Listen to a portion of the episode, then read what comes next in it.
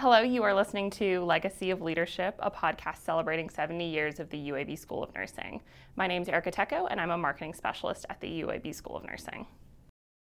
And I'm Marguerite Kinney Hanlon, and former faculty member uh, for many years, and have seen the growth of this institution for a long time. Some people even think I'm a historian, which is kind of frightening, but um, uh, have two degrees from this School of Nursing and then a doctorate from the Catholic University in Washington, D.C. So, to start off in our conversation, I'd love to hear when did you first realize you wanted to enter nursing and what was your journey into nursing like? I think I always wanted to be a nurse. When people ask me that, I think, well, if I wasn't a nurse, what would I do? And I think I would be a high school English teacher or maybe college English teacher. I think I'd like that better than high school. Um, but I can't remember ever wanting to do anything else. My Aunt Marguerite, for whom I'm named, um, was a nurse in St. Albans, Vermont, and she was highly regarded. They have a, a room there, a suite of some kind that bears her name. And while we only visited every two years as I grew up because it was so far to go in an un- un-air conditioned old car, that um, I do remember hearing her talk about her adventures and thinking that was pretty cool. And when you first had this idea to become a nurse and you got to watch your aunt, did you ever realize that after your career you would have had such an impact on nurses and students and helped to move things forward as you have? Of course not. I, I never dreamed of being a faculty member in a school of nursing. And um, just sort of grew into that idea. When I finished my baccalaureate degree, I said I'll never go back to school. And when I did and finished my master's, I said that's it, not doing any more. And then I ended up in a doctoral program. And of course, when I graduated, I began to look for a faculty position. What were some of the draws that kept you going back to school despite thinking initially that, nope, that's the last degree, that's the last degree? I don't think I know exactly. It was sort of being in the right place at the right time, I think. Um, I do remember that there were not doctoral degrees in nursing uh, at the time that I completed my, my master's degree, at least anywhere nearby, and I don't think there were any anywhere. But um, I remember thinking about doing a doctorate in education not real excited about that and uh, said I was 30 years old. And I said to my father, I'll be 33 years old when I finish this degree. And he said, Margie, how old are you going to be if you don't go to school? So then I just started thinking about um, looking around and found a, a, an actual doctorate in the field, which, in, which I liked very much. And I think the fact that seeing that transition of the doctorate um, being developed for nursing, it's one of the many examples of how the roles of nurses have changed and then the um, degree opportunities for nurses have changed. What has it been like to see that transition of nursing over time? And are there any changes that really stand out in your mind or your experience? I think it's very exciting to see the changes. You know, in 1957, when I decided to enroll in a, in a university program in nursing. Uh, with just so many limitations. You, you could work in public health or you could work in a hospital, dreadfully maybe in a doctor's office, but not very many opportunities. And then you begin to see them, them grow through master's opportunities. Uh, Dean Hixson was most visionary. She barely got the baccalaureate degree, started when she developed a graduate program in nursing, and that you know that was very significant, I think. And then um, um, to think about other opportunities in nursing, and now they are unlimited. I, I tell students that I speak to, and including my own uh, granddaughter, that um, nursing prepares you for so many things. Um, you can develop skills that you can use anywhere, not just in the, the limited places that were available to me in 1957. And one thing I hear a lot is how nursing is art and science, and it kind of marries those two together um, in the form of care and providing health care to individuals. How do you think all of these different degree options um, help prepare nurses to meld those two distinct thought practices together? And then also, how do you, what are some of the other skills that you think nurses develop that most people don't even realize? Well, certainly, whatever the degree is, whether it's the baccalaureate or advanced, uh, best practices is in front of everybody. And you can only develop those through research and blending the researcher with the clinician. So I think those those opportunities are just amazing, whatever whatever career path you choose. And then in terms of um, skills, certainly critical thinking, um, communications, um, decision making, particularly quickly sometimes, without all the information that you would like. Um, if you look at some of our graduates um, and the paths they've chosen, you can see where these skills that they developed at an early time in their nursing career have served them well. And looking at the UAB School of Nursing, how do you think we have helped shape the future of nursing and help shape future nurse leaders as well? I think this School of Nursing um, has been on the pioneering side of almost everything that I have seen occur in nursing over my 60 years, I guess it almost is. Um, we had wonderful leadership, beginning with Dean Hixson and continuing with um, the other deans. And as a faculty member, uh, I was greatly enhanced with what I could do by the leadership provided by those deans. Um, uh, so, how do you think the school has helped to shape the future of nursing as well as future nurse leaders? Uh, the visions of these these leaders, and I include in that Gene Kelly. I used to say that the worst thing that could happen to me uh, in a day at work was to hear from Gene Kelly, and initially it was either a telephone call or a note pinned to my chair, and then, of course, it became the computer. But uh, she always had something new that she wanted to do, which disrupted my plans for the day uh, a whole lot. But as I can look back in my rearview mirror, I can see that um, um, the visions that she and the and the deans that she worked with uh, made this this school of nursing sort of a flagship for so much that has happened not just in this state but in in the country and then our influence internationally.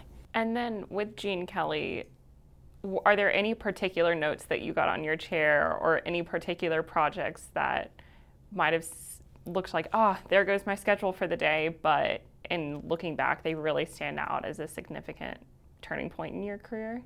Not one in particular, but just that there were so many of them. Um, she she'd never let any grass grow under her feet, and um, I don't know if she would go to a meeting somewhere and come back with all these new ideas, or how she how she came about them, but um, it was it was constant and uh, we were always moving forward. And as I look back, even though I grumbled a lot, um, it was a very good thing for this School of Nursing. You've remained involved with the UAB School of Nursing. What is it about the school that makes you want to continue to be involved and continue to support students and come back as a guest on a podcast? well, I remember when Judy Holcomb um, retired, she said, call me for all social occasions. So I certainly do want to do that and keep up with people that I've known for a long time and people that I've just most recently met. But I think this School of Nursing almost is in my DNA. I've been with it, you know, so long and have such appreciation for the the people who are here now and the people who made who paved the way uh, for what is happening now, and I certainly don't want to miss uh, an opportunity to be part of anything that happens here. And you were able to recently attend our scholarship luncheon with some of our students. Um, did you get the chance to talk with a lot of them? And were there any individuals that maybe their individual story stood out to you, or you were like excited to see where that one goes? Um, the the young woman who is the recipient of the John Wilson Rogers um, endowed scholarship, I got to sit with her and have my picture made with her, and uh, she is um, in the field that I have a lot of affinity for, the cardiovascular uh, nursing. She works now in a transplant uh, unit while she um, is getting her, her master's. Listening to the, the ones who spoke was very inspiring. Um, what marvelous young people, and you know, you just know that they're going to to pursue their goals and do great things for nursing. Um, it's always a fun, a fun uh, luncheon to attend. And I love how you mentioned that, like the school of nursing is kind of in your DNA, um, just because we want to keep everyone connected with us, and you know your experience is so valuable. Are there any um, ways that you hope people look back on your legacy, or is it even strange to hear like my legacy? It is strange to think about that, but um, some things come to mind. We had a 40th year reunion from some of our cardiovascular graduates last year, and they came here and they got to see the new building, and um, you know we got to spend a, a weekend together, and it was so much fun. But what I one thing I remember was one of the graduates told Dean Harper. She said my degree from, from this school of nursing has opened every door that I've ever wanted to be opened in my career. Just the fact that I graduated from this school of nursing. And, you know, then you hear um, students talk about the, the doctoral papers and that it helped them learn to write. And, um, you know, I'm happy that it made such an Im- impression on them, although at the time I am pretty sure it did not. But I knew that would be important in their careers. Um, the the focus of a legacy on me is is uh, really incomplete because of all the people that I worked with and was surrounded with, and particularly the small group of faculty in the cardiovascular major Donna Packer, Martha Branyan, and Linda Myers. Um, we were a close knit group, but we worked so well together, and I think because of that, we attracted wonderful students to our program and can see where they have gone from now. And then the faculty, the larger faculty, um, always supportive, and uh, even the university. This university is known for collaboration, and I never once had anyone anywhere turn me down when I made a request for something. So um, it's not just my legacy, I think it speaks to this university and this School of Nursing. Are there any stories of your time here or stories of being able to watch a student, a former student's success throughout their career that stand out to you that you'd like to share today? Oh, I can tell you a funny story about uh, a class uh, and then a story about a, a graduate um, that I've stayed close to. We were in some kind of disarray with remodeling this building before we got this, this wonderful new building.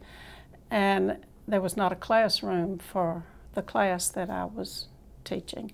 And it was on congenital heart disease, which of course you had to have pictures. Uh, you couldn't talk about that without pictures. And so we were assigned to uh, a room in a basement uh, that used to, to be here. And, and I had arranged to have the I'm sure it was a slide projector at the time, to display on the wall, but it was it displayed with a you know a big picture, and I couldn't point out what I needed to point out, and there was a mop in the corner, so I got the mop and used it to as my pointer. And of course, the students teased me about that then, and some of them still mention it even to this day.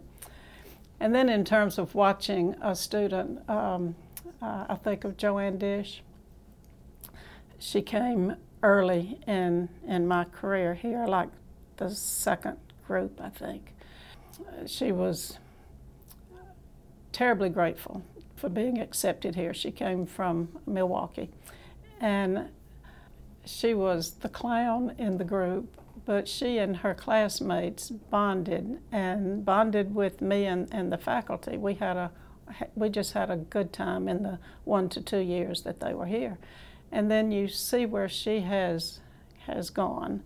Um, chairman of the board of AARP, um, professor, um, professor emeritus at the University of Minnesota, uh, all kinds of boards and presidencies and so forth.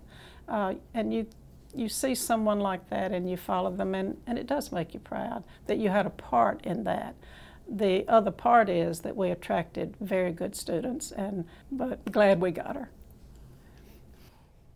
I really enjoy hearing stories like that. I had the chance to talk with uh, Pat Thompson yesterday about how UAB also provided her with a unique opportunity because she was able to go from BSN to master's and work with, on clinicals while she was getting her master's. And she said, I just knew that if I had taken a gap between school and a gap between programs, I never would have finished because she saw instructors during her BSN program. And then look at, you know, what all she's done with Sigma and things like that. Um, so, one question that I've been asking individuals to wrap up the episodes with is if there is a student, a nursing student listening to this, or an early career nurse, what advice would you give them? Well, I have a granddaughter who's a nursing student as we speak. Is and she here at she, school? she Here at is School not. She lives in Tennessee, and she is at Middle Tennessee State University, where one of our graduates, uh, Jenny Sauls, is the dean. So that's that's very exciting. But um, what I tell her is um, to to work hard. It's not easy to uh, maneuver a nursing program, and to um, always be thinking about the ancillary things that she's learning, not just you know what's in the textbook, but watching other people and and uh, particularly in the clinical area, uh, what um, what she's seeing that looks favorable to her and what she sees that perhaps could change because I'm sure there are a lot of things that could change if someone took the initiative. So not not to be shy, but um, to to be attentive to what's going on around her. What is it like for her to be a nurse as well? Do you feel like she's following in your footsteps? I think bit? so. Uh, she had a opportunity to take care of her grandmother when she was uh, terminal, terminally ill, and I think that had a big impression on her. She's very compassionate and and concerned with others. I think she'll be a great nurse. All right. Well, Dr. Kinney, thank you so much for joining me on today's podcast episode. It's been great to get to talk with you. Thank you. Enjoyed it very much.